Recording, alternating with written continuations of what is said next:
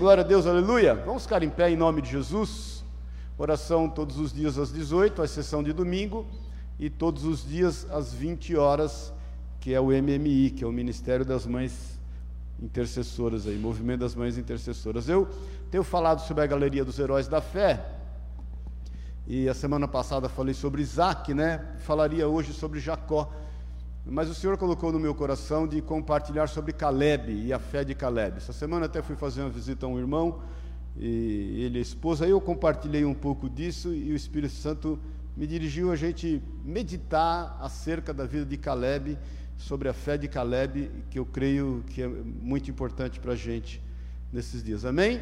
Eu estou lendo, eu estava lendo na NVI, mas eu voltei para a revista atualizada aí, porque a minha eu esqueci aqui, aquela NVT, NVT e NVI, que é mais ou menos a mesma linguagem, mas eu, eu preferi usar aqui a revista atualizada. Não sei se a galera tem lá na a revista atualizada também, o Daniel e o Gustavo ali, mas se for a NVI a diferença é pouca. Então, diz assim em Josué 14, no versículo 6 ao 13, nós vamos ler. Quem achou, diga amém aí. Amém? Amém, irmãos. Bom dia, paz do Senhor. Diz assim: Chegaram os filhos de Judá a Josué em Gilgal, e Caleb, filho de Jefoné, o quenezeu, lhes disse: Tu sabes o que o Senhor falou a Moisés, homem de Deus, em Cades Barneia, a respeito de mim e de ti. Tinha eu quarenta anos quando Moisés, servo do Senhor, me enviou de Cades Barneia para espiar a terra, e eu lhe relatei como sentia no coração. Mas meus irmãos que subiram comigo desesperaram o povo. Eu, porém, perseverei em seguir o Senhor meu Deus. Então Moisés, naquele dia, jurou, dizendo: Certamente a terra em que puseste o pé será tua e de seus filhos, em herança perpetuamente, pois perseveraste em seguir o Senhor meu Deus. Eis agora o Senhor me conservou em vida, como prometeu, 45 anos há, desde que o Senhor falou esta palavra a Moisés, andando Israel ainda pelo deserto. E já agora sou de 85 anos. Estou forte ainda hoje, como no dia em que Moisés me enviou. Qual era a minha força naquele dia? Tal ainda agora para o combate, tanto para sair a ele como para voltar. Agora, pois, Dá-me este monte de que o Senhor falou naquele dia, pois naquele dia ouviste que lá estavam os anaquins, os grandes e, e, e grandes e fortes cidades. O Senhor porventura será comigo para os desapossar como prometeu. Então Josué abençoou e deu a Caleb, filho de Jefoné, Hebron, Hebron em herança. Amém? Vamos orar. Pai querido, obrigado. Obrigado por, por aquilo que temos visto e ouvido, obrigado por essa reunião em torno da Sua mesa, da Sua palavra. Nós precisamos de Ti, nós nos rendemos a Ti, nós levamos cativo todo o nosso entendimento na pessoa de Cristo Jesus e te pedimos, Espírito Santo de Deus, fala conosco. Eu sei que o Senhor está aqui, nós temos certeza disso, porque a Tua palavra nos diz isso. Em nome de Jesus, vem falar aos nossos corações, discernindo espírito de alma nos dando direção em todas as coisas. Nós precisamos da tua direção, precisamos da tua palavra que venha nos dirigir, porque ela é luz para os nossos olhos e lâmpada para os nossos pés. É o que nós te pedimos em nome e na autoridade de Jesus o Senhor. Amém e amém. Amém? Pode sentar-se. Eu queria te perguntar, Zisórios, é, quantos anos você estaria disposto a esperar e receber algo das mãos de Deus. Um ano, dois, três, seis meses.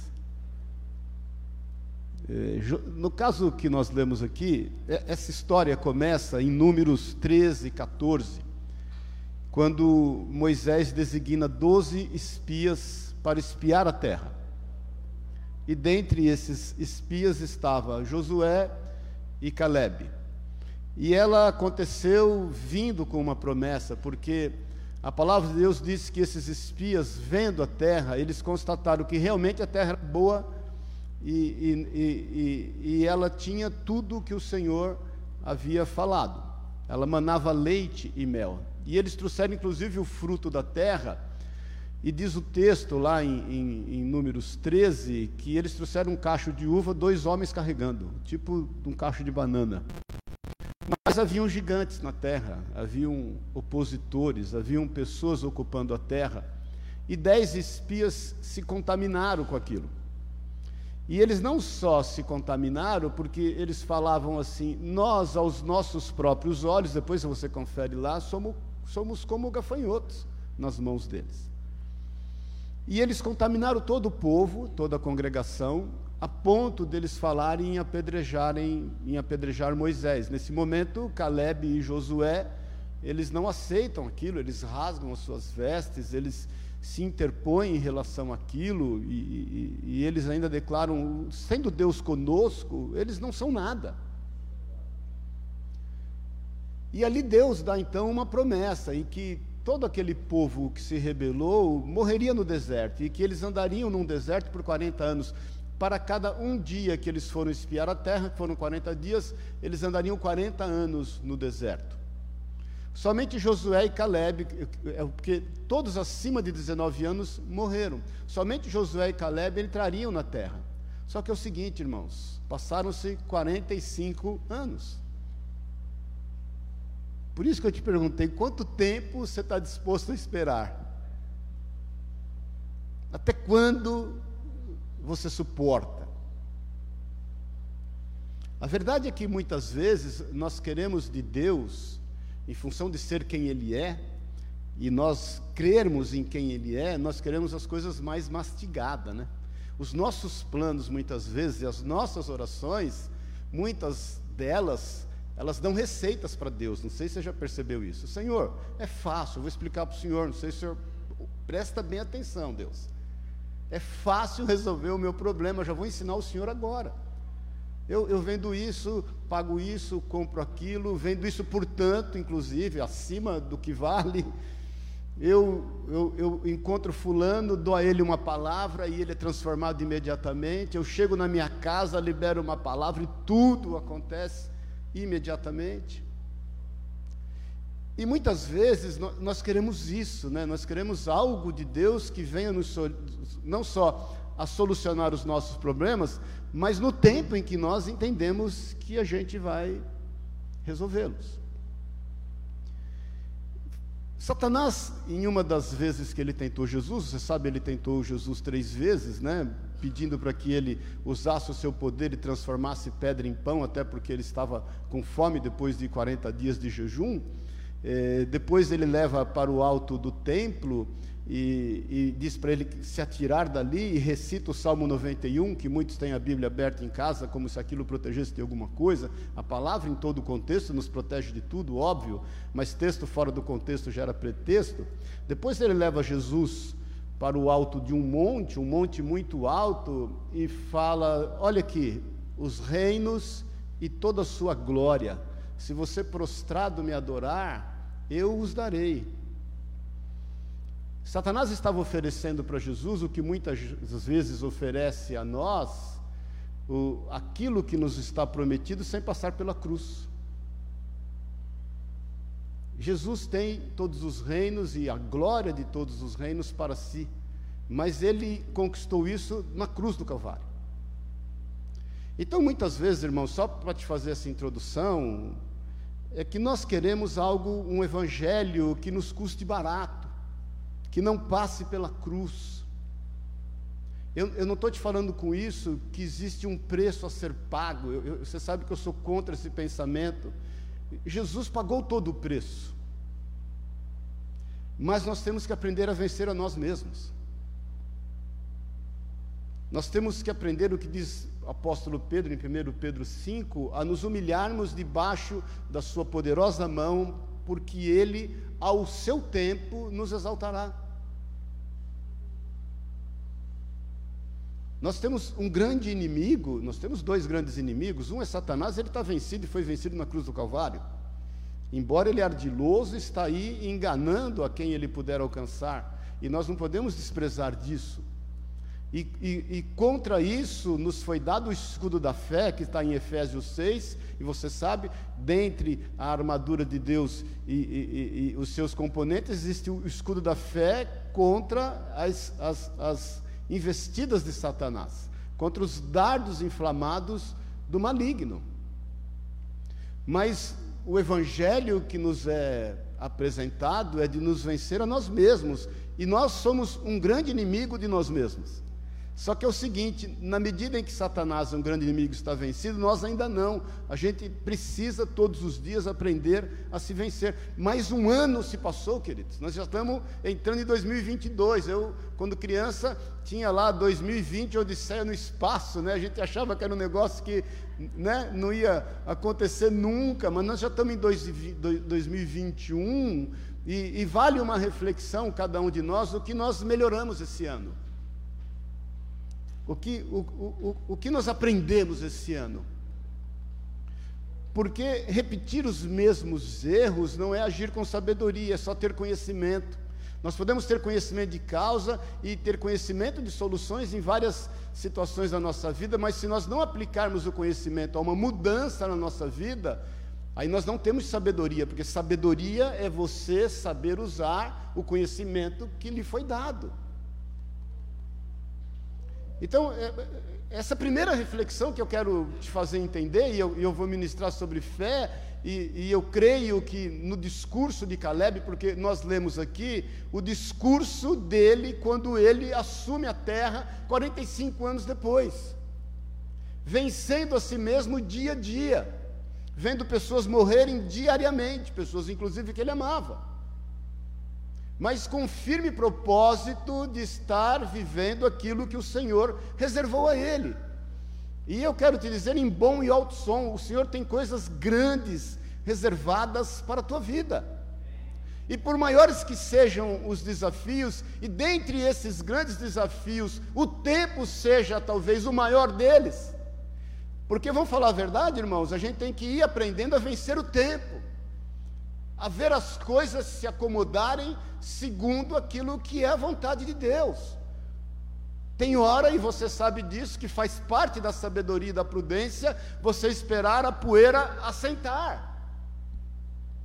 Às vezes, parar um pouco na estrada quando a neblina é muito densa. Não sei se você já passou por isso, ou quando a chuva é muito forte, porque nem a neblina e nem a chuva vão durar para sempre. E muitas vezes seguir insistindo na estrada é um risco alto. Amém, bom dia, paz do Senhor. Agora é o seguinte: a despeito do tempo, a despeito dos desafios, a despeito dos questionamentos, e eles não são poucos, né? A despeito de vencermos a nós mesmos, é bom nós entendermos que nós não estamos sós. Você não está só. E eu separei um versículo aqui no Salmo 28, no versículo 7, diz assim: O Senhor é minha força e o meu escudo, com todo o coração eu confio nele. O Senhor me ajuda, por isso o meu coração está feliz e eu canto hinos em seu louvor. Em Isaías 41, no versículo 10, o profeta Isaías, o profeta Isaías diz assim: Não temas, porque eu sou contigo.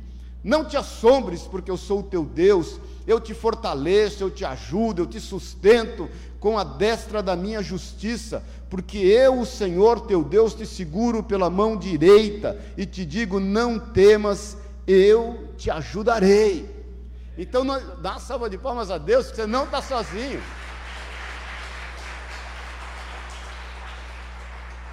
O Senhor ainda diz: ainda que o teu pai e a tua mãe te abandonarem, todavia eu nunca te deixarei. Então, meu irmão, minha irmã, eu, eu não sei quanto tempo está passando até que você alcance a promessa de Deus para a tua vida. Eu, eu não sei o quanto você está aprendendo a lidar consigo mesmo e aprender a vencer o tempo, e a cada ano, e a cada mês, e a cada dia buscar ser melhor, a fim de glorificar o nome do Senhor, a fim de poder as pessoas entenderem que você tem andado com Jesus eu só sei que você não está sozinho. Porque não dormita nem pestaneja é o santo de Israel, é o, é o, que o Davi fala no seu Salmo 121, quando olho para os montes, de onde me virá o socorro? Mas o meu socorro vem do Senhor, que fez os céus e a terra, e não dormita, nem pestaneja, o santo de Israel. Em todo momento, em toda hora, em qualquer circunstância, o Senhor está ao seu lado, irmão, minha irmã. Presta atenção nisso. Você nunca esteve só. Nunca. E nunca estará. Porque o Senhor é quem diz que, ainda quando você estava no ventre da sua mãe, Ele ali já te visitava e já conversava contigo, e sem que você ao menos tivesse nome, Ele já te chamava pelo nome. Já é uma relação de intimidade desde aquele momento.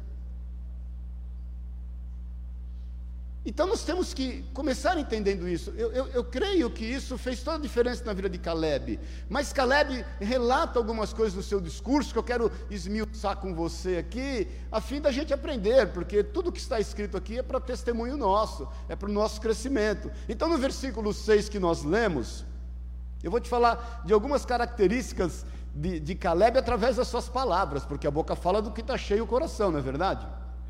No versículo 6 ele diz assim: já palavras de Caleb. Então os filhos de Judá chegaram a Josué em Gilgal, e Caleb, filho de Jefoné, o quenezeu, disse: Tu sabes o que o Senhor falou a Moisés, homem de Deus, em Cades Barneia, a respeito de mim e de ti. Nós temos que aprender a crer no Senhor a fim de saber que Ele vai cumprir a sua promessa e unir isso que nós entendemos àquilo que Ele tem falado. Por isso que é muito importante nós entendermos, sabermos qual é a intenção de Deus ao nosso respeito. O que o Senhor quer acerca de nós e o que Ele espera de nós, querido.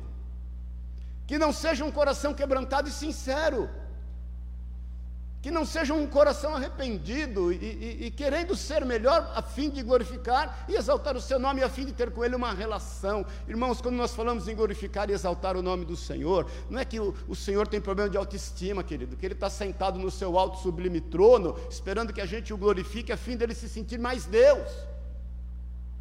Mas quando nós exaltamos e glorificamos o nome do Senhor, é que nós entramos para com Ele numa relação de intimidade. Por isso que é muito importante nós unirmos aquilo que nós sabemos que o Senhor tem para nós, a sua palavra. Foi o que Caleb fez. E ele, ele declara: Você estava lá, Josué, quando o Senhor falou pela boca de Moisés acerca de mim e de ti.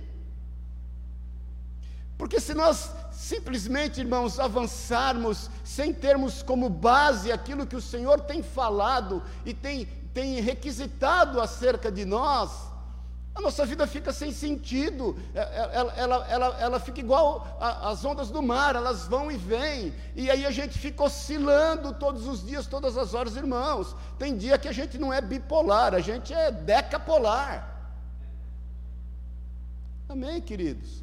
Agora é muito importante nós ligarmos isso e ligarmos a palavra. Em João 14, é, eu vou ler alguns versículos de João 14, não vou ler o texto todo, que são as, as últimas 24 horas, João 13, 14 em diante, as últimas 24 horas de Jesus com os seus discípulos, ele sabe o que se passava nos seus corações, ele, ele, ele sabe que eles não entendiam nada que estava acontecendo, ele sabe que eles só compreenderiam isso depois, ele sabe que depois eles receberiam o poder e, e, e, e, a companhia do Espírito Santo, que é o que nós temos. Mas em João 14, o Senhor fala alguma coisa aos seus discípulos que serve muito bem para nós também, até porque essa palavra é estendida a nós. No versículo 1 ele fala assim: Não se turbe o vosso coração, credes em Deus, credes também em mim.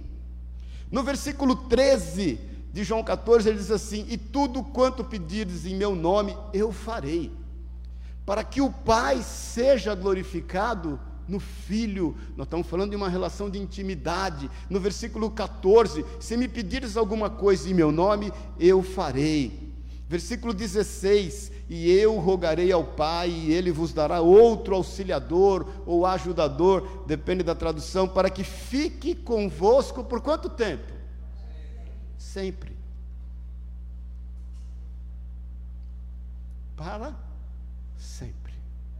Versículo 18: Não vos deixareis órfãos. Voltarei a vós Versículo 19: Ainda um pouco, e o mundo não me verá mais, mas vós me vereis, porque eu vivo e vós vivereis.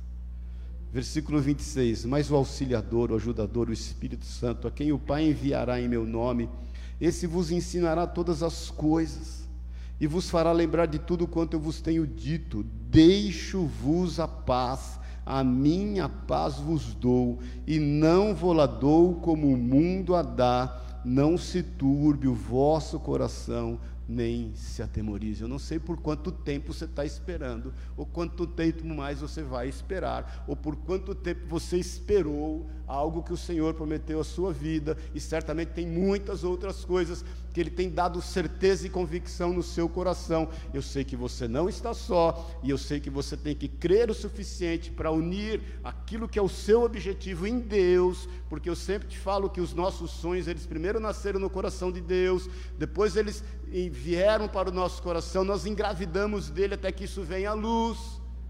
Eu sei só, meu irmão, minha irmã, que além de unir a palavra de Deus, você pode ter certeza você nunca vai estar só. Você não vai enfrentar essa barra sozinha. Para sempre o Espírito Santo vai estar contigo. O Senhor está completando a obra que Ele tem a realizar na nossa vida. E a, a, as coisas vindouras são muito melhores do que aquelas que já passaram. Então, esse é o primeiro ponto que eu admiro na vida de Caleb, no seu discurso, que ele fala: você estava lá.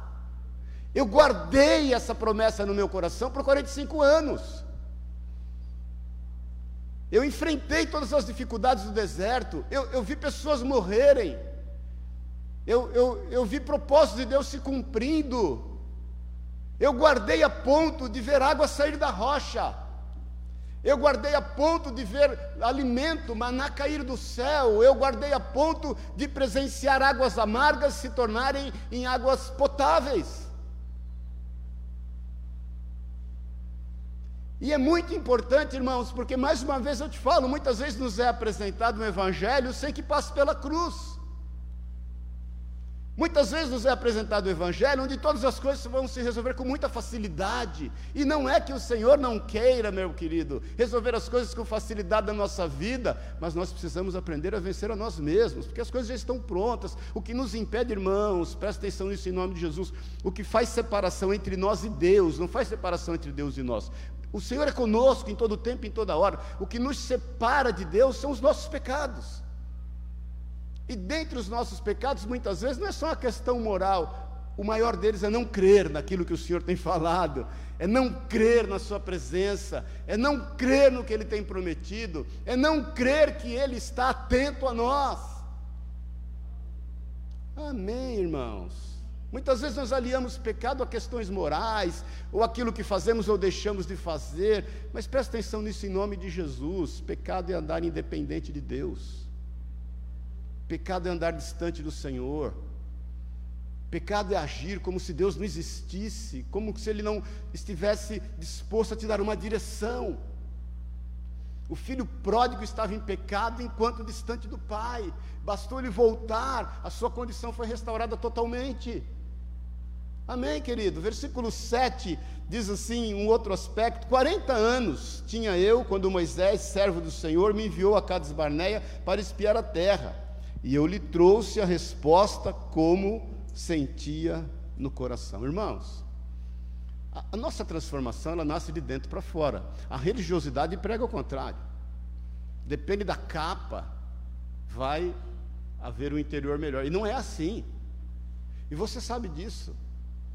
Por isso que Caleb fala assim: olha, você sabe, você estava lá, quando aqueles irmãos conosco voltaram, e eu, o, o relatório deles foi um relatório difícil, mas eu relatei como eu sentia no meu coração.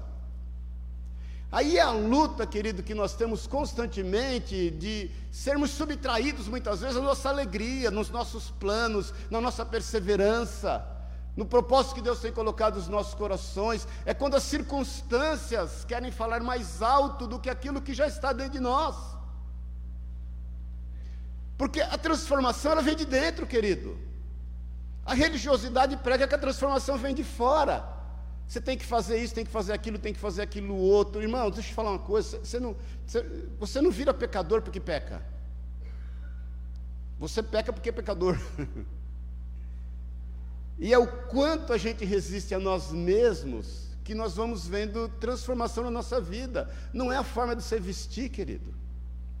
Não é a forma de você falar, isso, isso é em decorrência daquilo que você crê, não é o quanto de obra você faz e nós temos que fazer, mas as nossas obras são frutos da nossa fé, e nós sabemos que a fé sem obras é morta, tenho te falado isso constantemente, mas nós não agimos, não fazemos obras a fim de alcançar favor de Deus, nós fazemos obra porque nós alcançamos já o favor de Deus.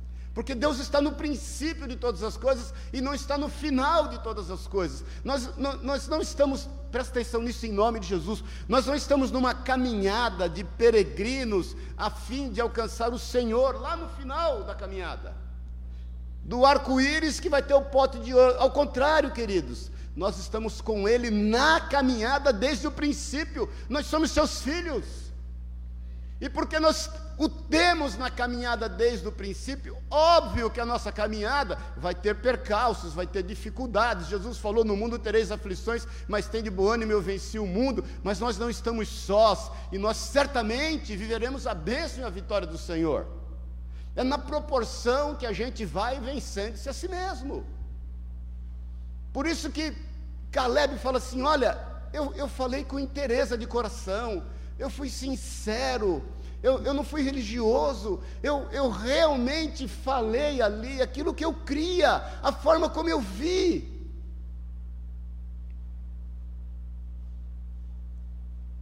Amém, irmãos? Você já passou por circunstâncias, situações que você vem feliz dando uma notícia boa para alguém? Ou você vem feliz trazendo uma palavra de esperança em meio a uma situação adversa e alguém na mesma hora te joga um banho de água fria. Mas você, quando relata o que está no seu coração, e presta atenção, o Senhor não vai permitir que você seja tomado pelas circunstâncias quando você crê nele, eu falei a semana passada e falo de novo, e isso é bom a gente sempre lembrar-se, quando Jairo está levando Jesus à sua casa e sua filha estava doente, lembra-se disso? E em dado momento, os, os, os, os, amigos, quando Jairo ainda continuava falando após a cura da mulher de fluxo sanguíneo de, de, de, por 12 anos, e aí os amigos falam para Jairo assim: ó, não incomodes mais o mestre, tua filha morreu. E a Bíblia diz que Jesus, não atinando a, a tais palavras, fala para Jairo: não temas, crê somente. Então, essa mudança vem de dentro para fora. Eu gosto de Provérbios 4, 23, diz assim: Sobre tudo o que se deve guardar, guarda o coração, porque dele procedem as fontes da vida. Na mesma tradução, na NVI, diz assim, na outra tradução, perdão, na NVI, o mesmo texto, diz assim em Provérbios 4, 23: Tenha cuidado com o que você pensa, pois a sua vida é dirigida pelos seus pensamentos. Amém, irmão? Isso não é lei da atratividade. Amém? Bom dia, paz do Senhor. Não é lei da atratividade. É o quanto você é capaz de se dominar e repreender aquilo que você sabe que não procede de Deus. É o quanto, por muitas vezes, querem te dar banho de água fria e você se mantém firme, porque você agiu com sinceridade no seu coração e é nisso que você crê e é isso que você tem que guardar. Joel, no capítulo 2, versículo 13, diz assim: E rasgai os vossos corações e não as vossas vestes. Ou seja, a mudança vem de dentro e não de fora. E convertei-vos ao Senhor vosso Deus, porque Ele é misericordioso e compassivo, tardio em irar-se, e grande benignidade, e se arrepende do mal. Irmãos, queridas, a gente tem que guardar aquilo que o Senhor tem colocado dentro de nós com toda, com todo zelo, com todo cuidado, tratando como preciosidade. Muitas coisas, presta atenção nisso em nome de Jesus, ao longo da vida, a gente foi desistindo. Por quê? Porque pessoas nos decepcionaram. O, o nosso maior problema, irmãos, não, é, não é, são as dificuldades que a gente enfrenta, você sabe disso. O, o nosso maior problema reside em relacionamentos. Esse, esse, esse é o maior problema que a gente enfrenta. Então, a palavra de Deus é clara, e, e Caleb fala isso. Eu, eu, relatei o que tinha no meu coração e eu, eu não deixei isso ser contaminado. No versículo seguinte, ele fala, no versículo 8, ele fala assim: Meus irmãos que subiram comigo fizeram derreter o coração do povo. Alguém já quis derreter seu coração? Mas eu perseverei em seguir o Senhor meu Deus. Queridos, nós temos que ter fé para perseverar naquilo que o Senhor tem falado. É muito importante isso. Deixa eu te falar. Quem tem que decidir somos nós.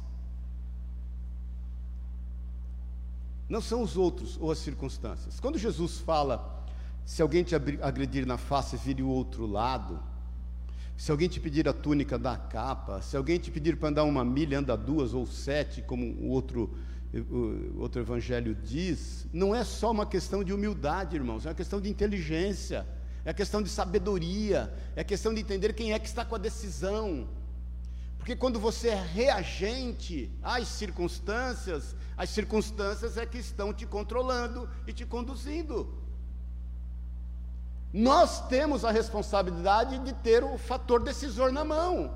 Quando você age, você quebra uma reação. Existe uma ilustração legal de dois amigos que vinham caminhando junto, e um deles sempre passava por um jornaleiro e comprava algo lá no, no jornaleiro, e como todo santo dia ele fazia, e o jornaleiro super mal educado, de mal com a vida, ele deixava o dinheiro, o jornaleiro jogava o jornal, e jogava, ele deixava o dinheiro, o jornaleiro pegava o jornal, jogava e ele pegava e ia caminhando. E esse amigo que um dia fez esse trajeto com ele, viu ele nessa circunstância e falou para ele: rapaz, todo dia é isso. Ele, ele te distrata todo dia e todo dia você vem comprar o jornal aqui. Aí esse cara fala: não, mas a decisão é minha, a decisão não é dele. Eu é que decido. Quantas vezes, presta atenção nisso, as pessoas têm decidido por você e você tem, sem perceber, sido massa de manobra e tem sido conduzido por circunstâncias que estão te levando distantes do propósito de Deus para a tua vida. Quantas reações inesperadas. Amém, irmão. Examine-se o homem a si mesmo. Quantas vezes nós temos perdido a essência da nossa motivação? E eu te pergunto: quem é que tem decidido por você? Não existe, não, não existe indecisão, alguém está decidindo. Então Caleb, ele, ele, ele fala isso, você estava lá, quando, quando os, os, nossos irmãos derreteram o coração do povo. Mas ele não, ele, ele se, mantou, ele, ele se manteve livre. Eu gosto do Salmo 112, no versículo 1 do Salmo 112, eu vou ler o 1 e o 7. Diz assim: Louvai ao Senhor, bem-aventurado o homem que teme ao Senhor, que em seus mandamentos tem grande prazer. No versículo 7 diz assim: Ele não teme más notícias, o seu coração está firme, confiando no Senhor. Se as más notícias têm decidido por você, tem alguma coisa errada.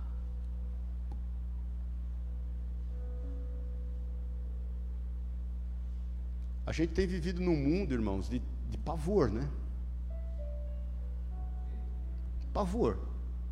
Estão tocando fogo no barraco, em todo lugar do mundo.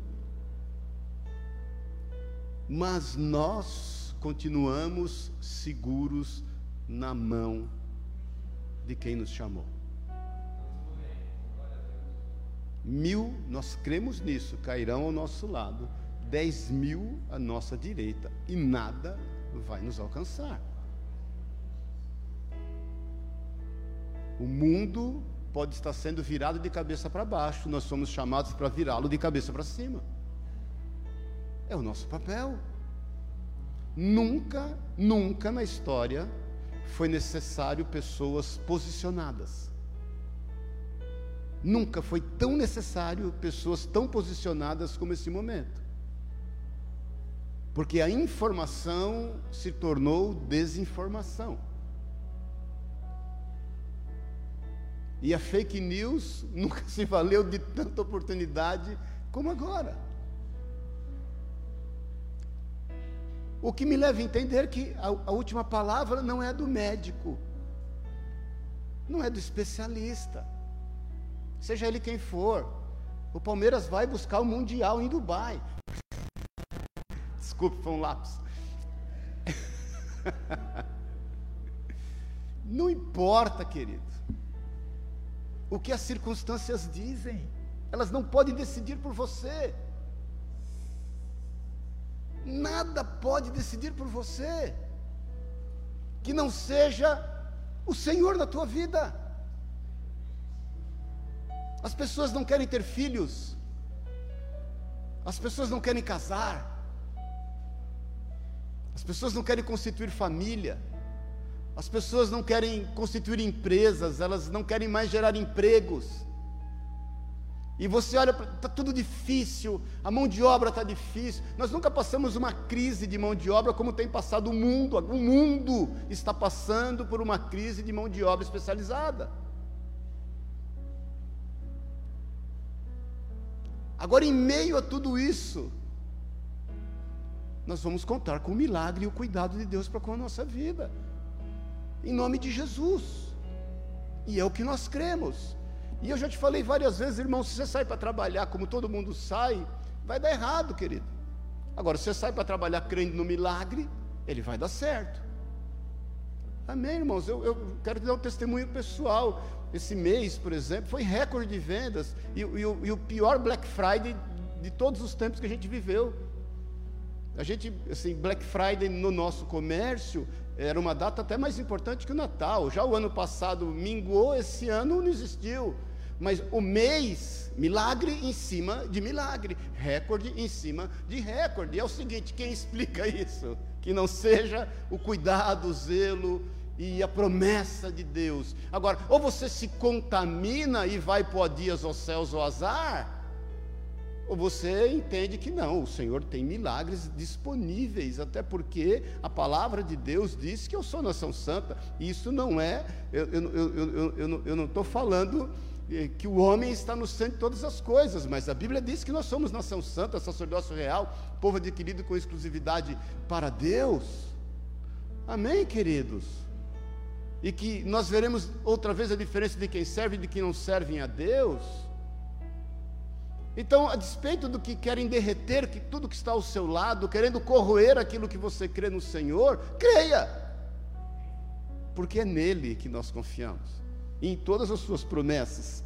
Então, é importante você ter fé na palavra, é importante você conhecer a palavra de Deus, irmãos. Eu tenho te falado várias vezes, leia a Bíblia.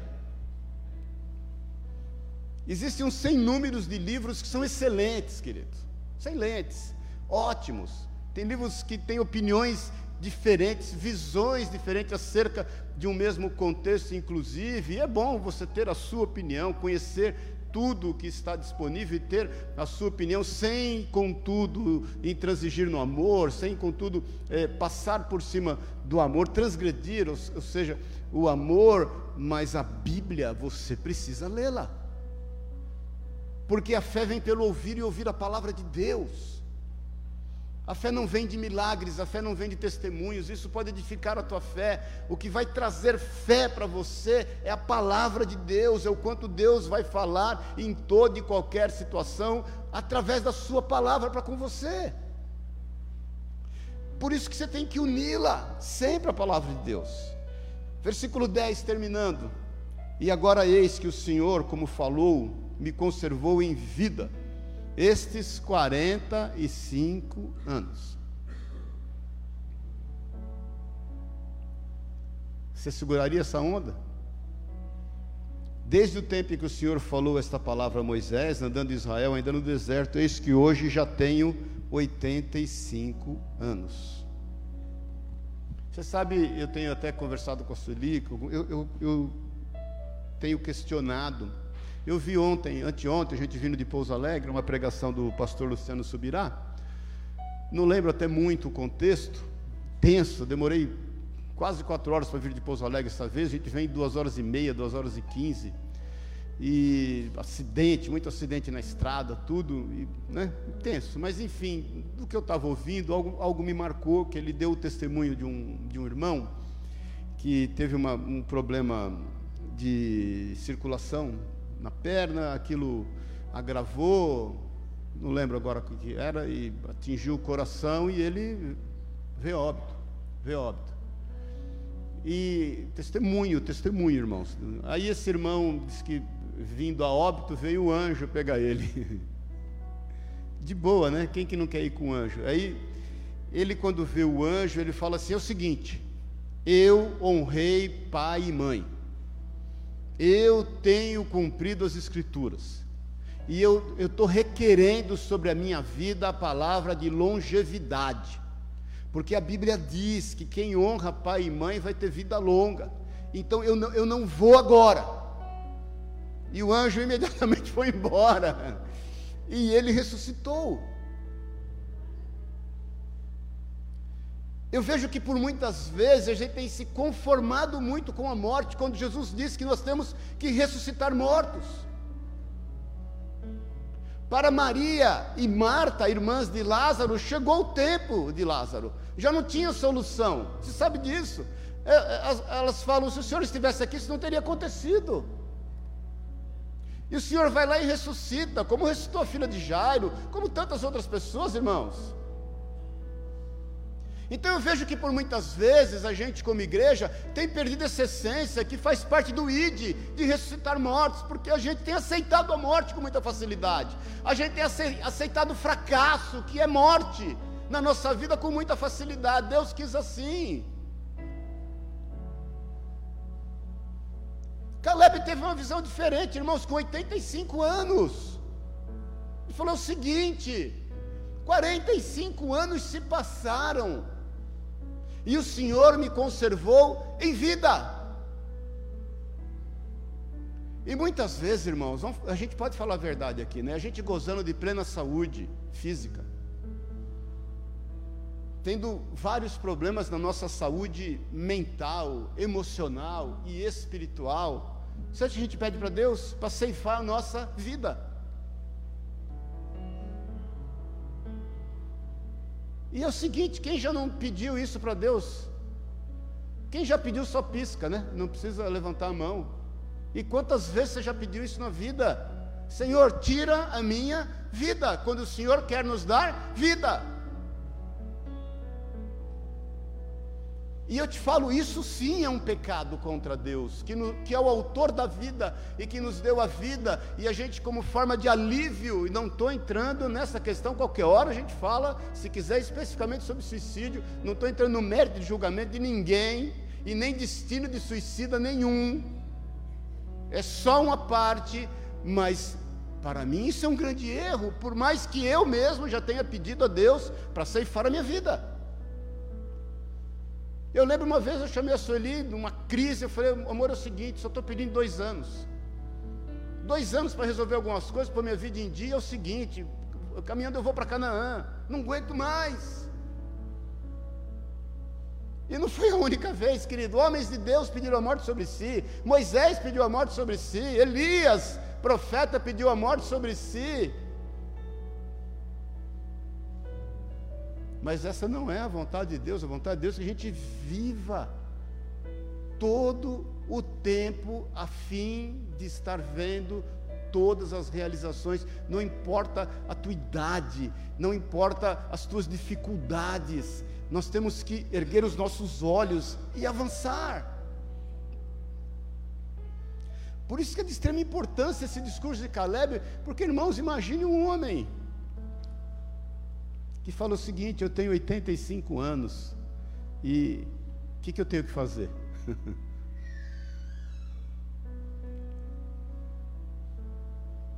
eu não sei o quanto você tem entregado os pontos. Eu não sei quais são os seus planos de vida. Alguns muitas vezes pensam isso. Ah, eu preciso de mais 10 anos, eu preciso de mais 15 anos, eu preciso de mais 2 anos, eu preciso. Nós precisamos de todo o tempo que o Senhor liberou a nós a fim de nós realizarmos. Irmãos, olha aqui para mim, tem muita coisa para fazer, querido. E é necessário que você viva. Existe muita coisa a ser feita. E, no, e, a partir do momento que você se relaciona com a vida, sobre essa perspe perspectiva daquilo que você tem a fazer, e eu tenho te falado isso inúmeras vezes, a nossa vida só tem sentido no outro. Você tem filhos para criar ou para gerar, você tem netos para instruir, você tem pessoas a fim de serem ajudadas, você tem que honrar aqueles que te ajudaram um dia, seus pais, avós, por exemplo. Existe muita coisa a ser feita por você. E nós não podemos desistir, porque simplesmente nos é oferecido às vezes um evangelho sem que a gente passe pela cruz, sem que a gente enfrente a nós mesmos, sem que a gente veja a transformação a partir de dentro, não a partir de fora. Sem que a gente busque em Deus suficiência na Sua palavra e que ela seja o suficiente para gerar fé em nós e saber que Ele tem um propósito definido e que Ele vai cumprir. Meu irmão, se, se, você crê que Jesus veio em carne, eu sei que você crê. Se você crê que Ele morreu naquela cruz, eu sei que você crê. Se você crê que Ele ressuscitou, e eu sei que você crê, você tem que crer que Ele vai voltar e que Ele vai cumprir a Sua palavra, e que Ele não está a brincar conosco como sua igreja. Caleb sabia disso, Deus não está brincando comigo. Versículo 11: Ainda me acho tão forte como no dia em que Moisés me enviou. Qual era a minha força, tal é agora, tanto para a guerra como sair, como para sair, como para entrar. É o seguinte, irmãos, você sabe que não é fácil. Eu vou fazer 61 agora. O duro, você sabe disso, é que a cabeça às vezes não acompanha o corpo. Não é isso?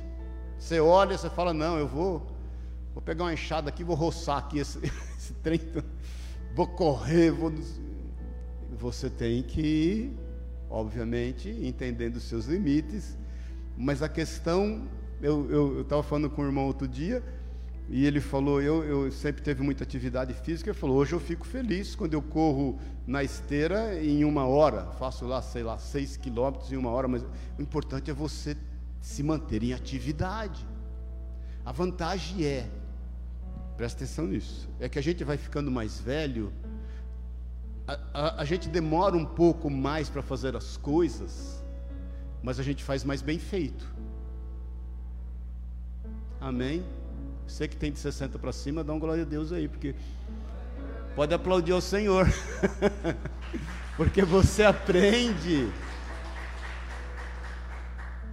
e faz parte de vencer a si mesmo, você aprende a vencer a pressa. Então você passa a comer melhor, você passa a fazer as coisas melhor, você não está tão, você desfruta mais.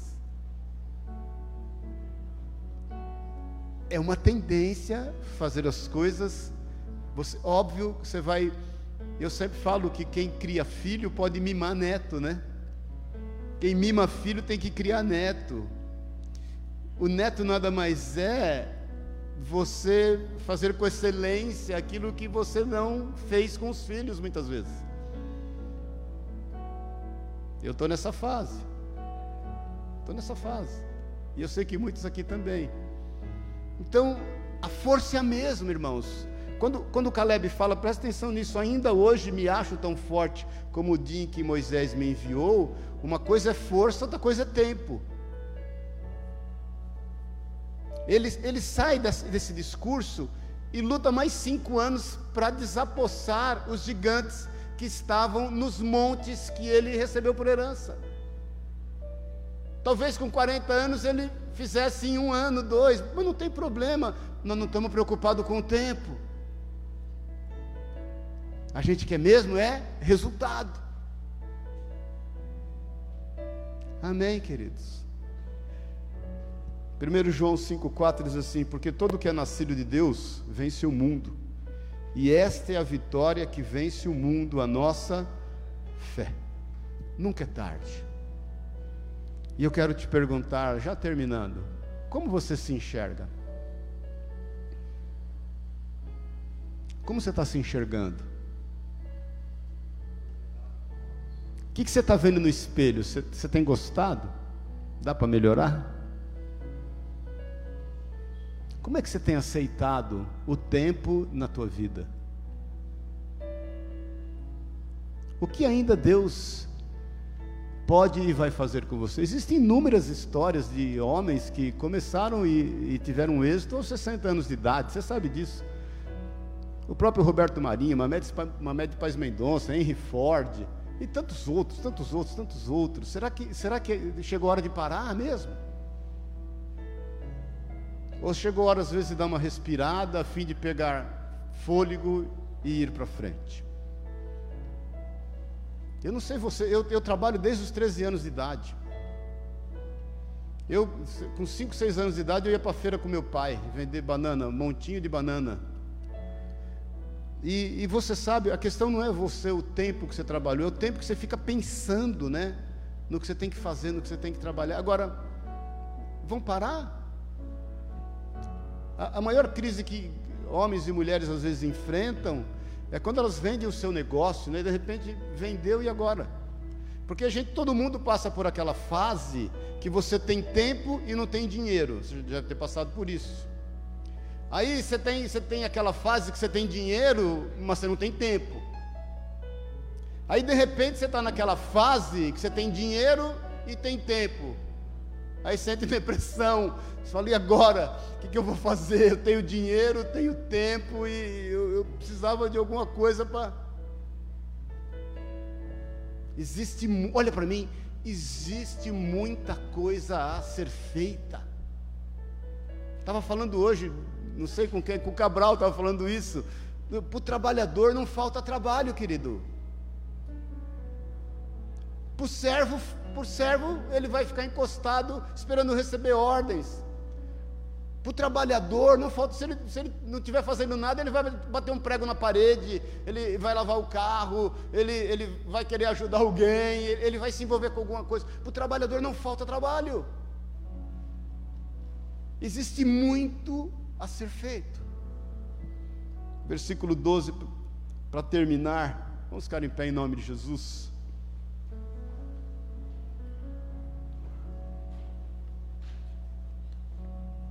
Diz assim: Agora, pois, dá-me este monte de que o Senhor falou naquele dia, porque tu ouviste naquele dia que estavam ali os enaquins, bem como cidades grandes e fortificadas, porventura o Senhor será comigo para os expulsar, como ele disse.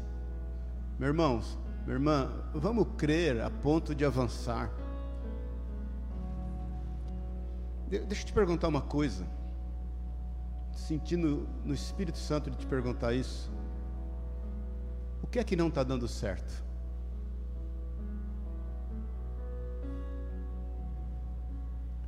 E eu quero trocar a pergunta. Porque às vezes nós recebemos isso como questionamento. O que é que não está dando certo? Eu quero trocar a pergunta e quero perguntar para você: o que que ainda não deu certo? O que que ainda não deu certo? Porque a Bíblia diz que tudo é possível ao que crê. o que, que ainda não deu certo. E talvez você esteja nesse corredor da espera.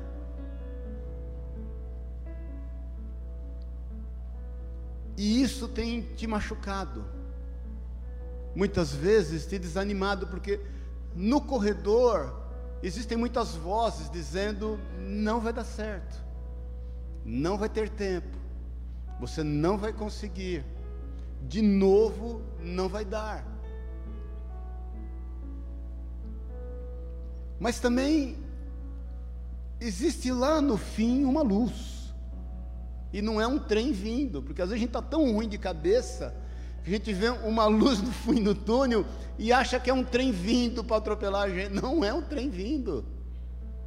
É um, é um objetivo, é um alvo.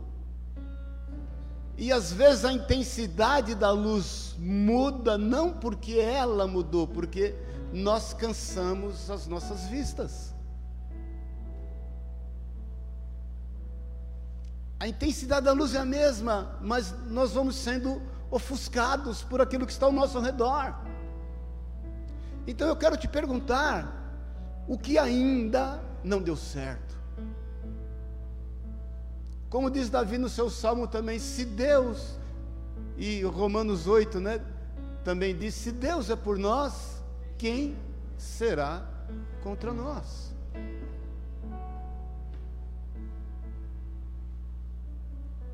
Por isso que a história de Caleb me comove, me, me desafia. E, e, e eu te falo que eu, eu muitas vezes eu prego para mim mesmo.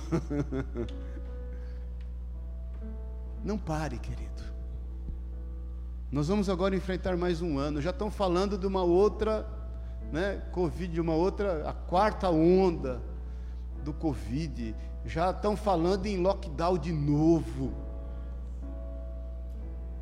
E ao mesmo tempo estão falando em carnaval, que é o fim do mundo, não é verdade? Mas é o seguinte, até aqui nos ajudou o Senhor. Aí já estão falando de uma outra enfermidade que está dando no sul, de problema na pele, não sei se você viu. Pessoas com problema na pele, como se fosse sarna. E, irmãos, é o seguinte: Deus não perdeu o controle da história. Deus não perdeu o controle da história, Ele, ele não perdeu o controle da sua vida. Ele, ele realmente tem tratado conosco. Então é o seguinte, meu irmão, minha irmã, vamos à luta. Nós temos um ano agora que nós vamos entrar, que vai ser de bênção e vai ser de vitória. E nós vamos repreender todo espírito de morte em qualquer área da nossa vida, em qualquer área. Você vai repreender o espírito de morte na tua área física, na, na tua família. Você vai repreender o espírito de morte na tua vida profissional repreende o espírito de, de morte na tua vida emo, emocional, profissional, sentimental. Se você não casou, esse é o ano em nome de Jesus. Sempre tem, desculpa te falar, um chinelo velho para um pé cansado. Já vi milagres, irmãos, já vi milagres, milagres. Outro dia eu estava conversando com minha irmã que nós encontramos em Pouso Alegre milagre viver um casamento, casou até com um homem, um homem de Deus mais novo que ela, um milagre de Deus. Ela já até vó é.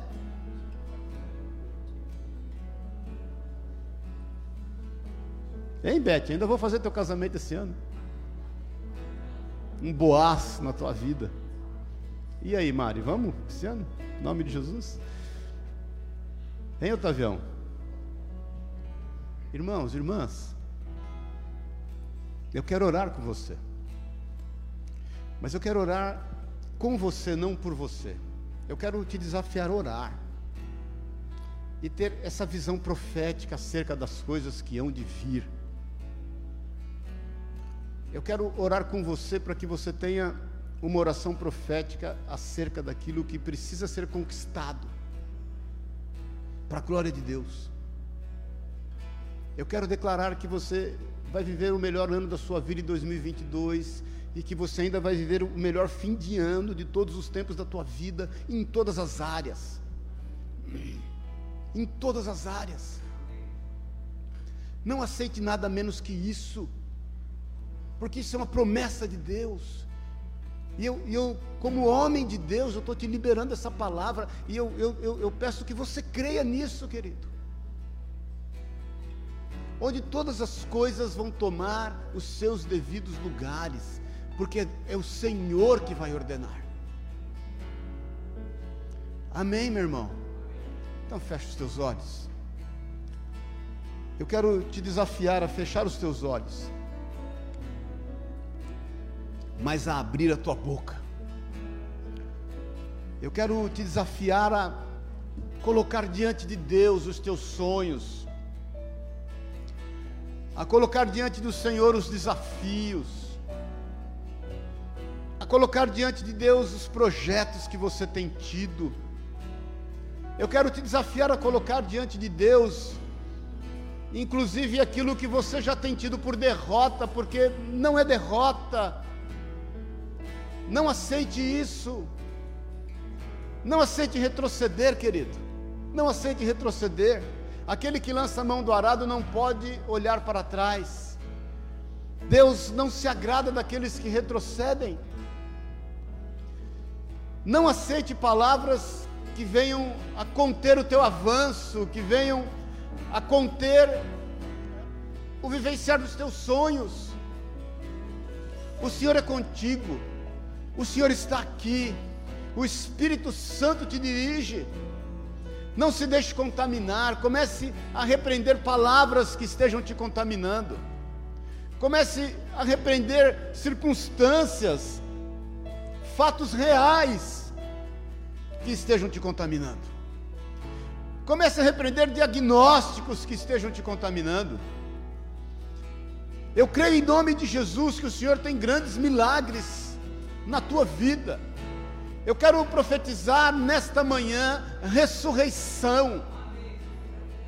Ressurreição de sonhos, ressurreição de projetos, ressurreição de vida emocional, ressurreição de relacionamento com o Senhor, ressurreição de sede em buscá-lo na Sua palavra, ressurreição de planos, em nome de Jesus.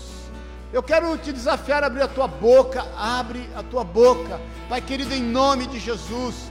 Nós somos do Senhor, nós somos a sua igreja, e nós queremos colocar diante do Senhor, Pai, todos os sonhos e os projetos que o Senhor nos tem dado, em todas as áreas da nossa vida.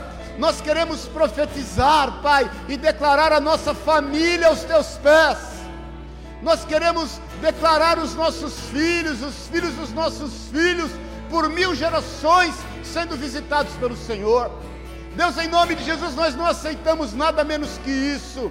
Nós queremos, Pai, ver a harmonia, a paz dentro dos nossos lares, a paz no meio em que nós vivemos, Pai, no nosso contexto social. Deus faz cair por terra em nome de Jesus toda palavra contrária, todo espírito de desavença, toda calúnia, toda difamação, tudo que não pertence a ti, que queira nos oprimir, que queira, Senhor, nos parar, que queira nos impedir, nós rejeitamos em nome do Senhor. Pai, se conosco, toma nas tuas mãos cada vida que está aqui, manifesta o teu poder naquilo que cada um tem buscado diante do Senhor, Pai. Que, Senhor, enfermidades sejam curadas agora em nome de Jesus, nesse instante, Senhor. Senhor, vida profissional estagnada, Senhor, nós não aceitamos em nome de Jesus, Pai. Doenças na alma, nós não aceitamos em nome de Jesus, nos leva adiante, nos faz andar avante, em nome do Senhor dos Exércitos. Senhor, nos ajuda a vencer a nós mesmos, nos ajuda a vencer, Senhor, o, o desequilíbrio da nossa alma, a inconstância muitas vezes dos nossos sentimentos. Em nome de Jesus, nos leva adiante, Senhor, na autoridade do teu santo e do teu poderoso nome. Eu quero profetizar vida, vida, vida sobre a vida dos teus filhos como diz a tua palavra, onde nós colocarmos a planta dos nossos pés, nos será dado por herança. Onde nós colocarmos as nossas mãos, haverá bom êxito. Em nome e na autoridade de Jesus Cristo, Senhor, Espírito Santo de Deus, Rabachuri canta lamanai, vem nos conduzir, Senhor, vem nos conduzir nós não aceitamos nada menos do que a tua vontade. Faz cair por terra, vem descortinar os nossos olhos e vem nos fazer olhar em direção à sua boa, agradável e perfeita vontade, em nome e na autoridade de Jesus Cristo, Senhor. É o que nós te pedimos para louvor da tua glória. Nós temos aqui, Senhor, uma geração de Calebes. Uma geração de Calebes. E eu declaro uma restauração das forças nesta manhã. Que as forças dos seus filhos em ti sejam restauradas. A nossa força vem de ti. Que nós sejamos restaurados nas nossas forças para a honra e para a glória do nome de Jesus o Senhor. Amém. E amém. Amém, querido. Você crê nisso?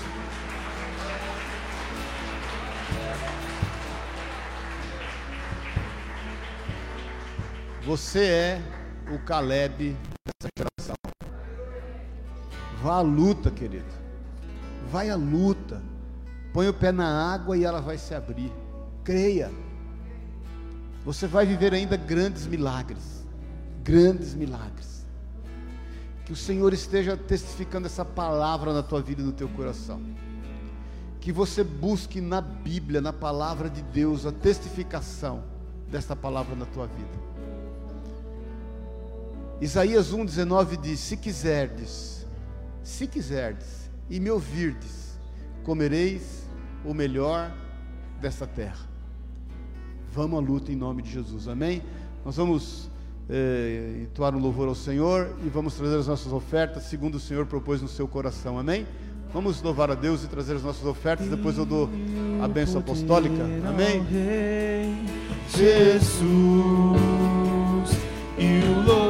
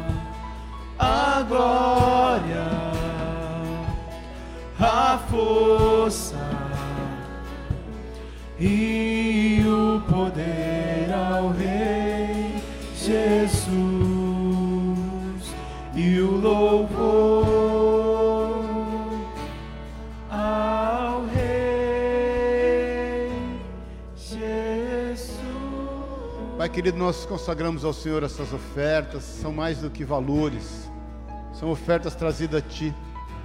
Nos dá sabedoria, nos dá discernimento, Deus, a fim de fazermos bom uso desses recursos, a fim de que o Teu nome seja glorificado. Nos ajuda. Nós precisamos de Ti e sem Ti nós nada podemos fazer. Nos ajuda. É o que nós pedimos em nome de Jesus, que a Tua bênção, que enriquece e não acrescenta dores, seja sobre cada um dos Seus filhos, tudo para louvor da tua glória.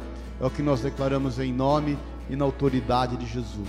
Que o amor de Deus, o Pai, a graça eterna de Jesus Cristo, nosso Deus amado, e que a unção, o poder, o consolo do Espírito Santo te leve em paz. Vá em paz. Tenha uma semana de bênção e de vitória.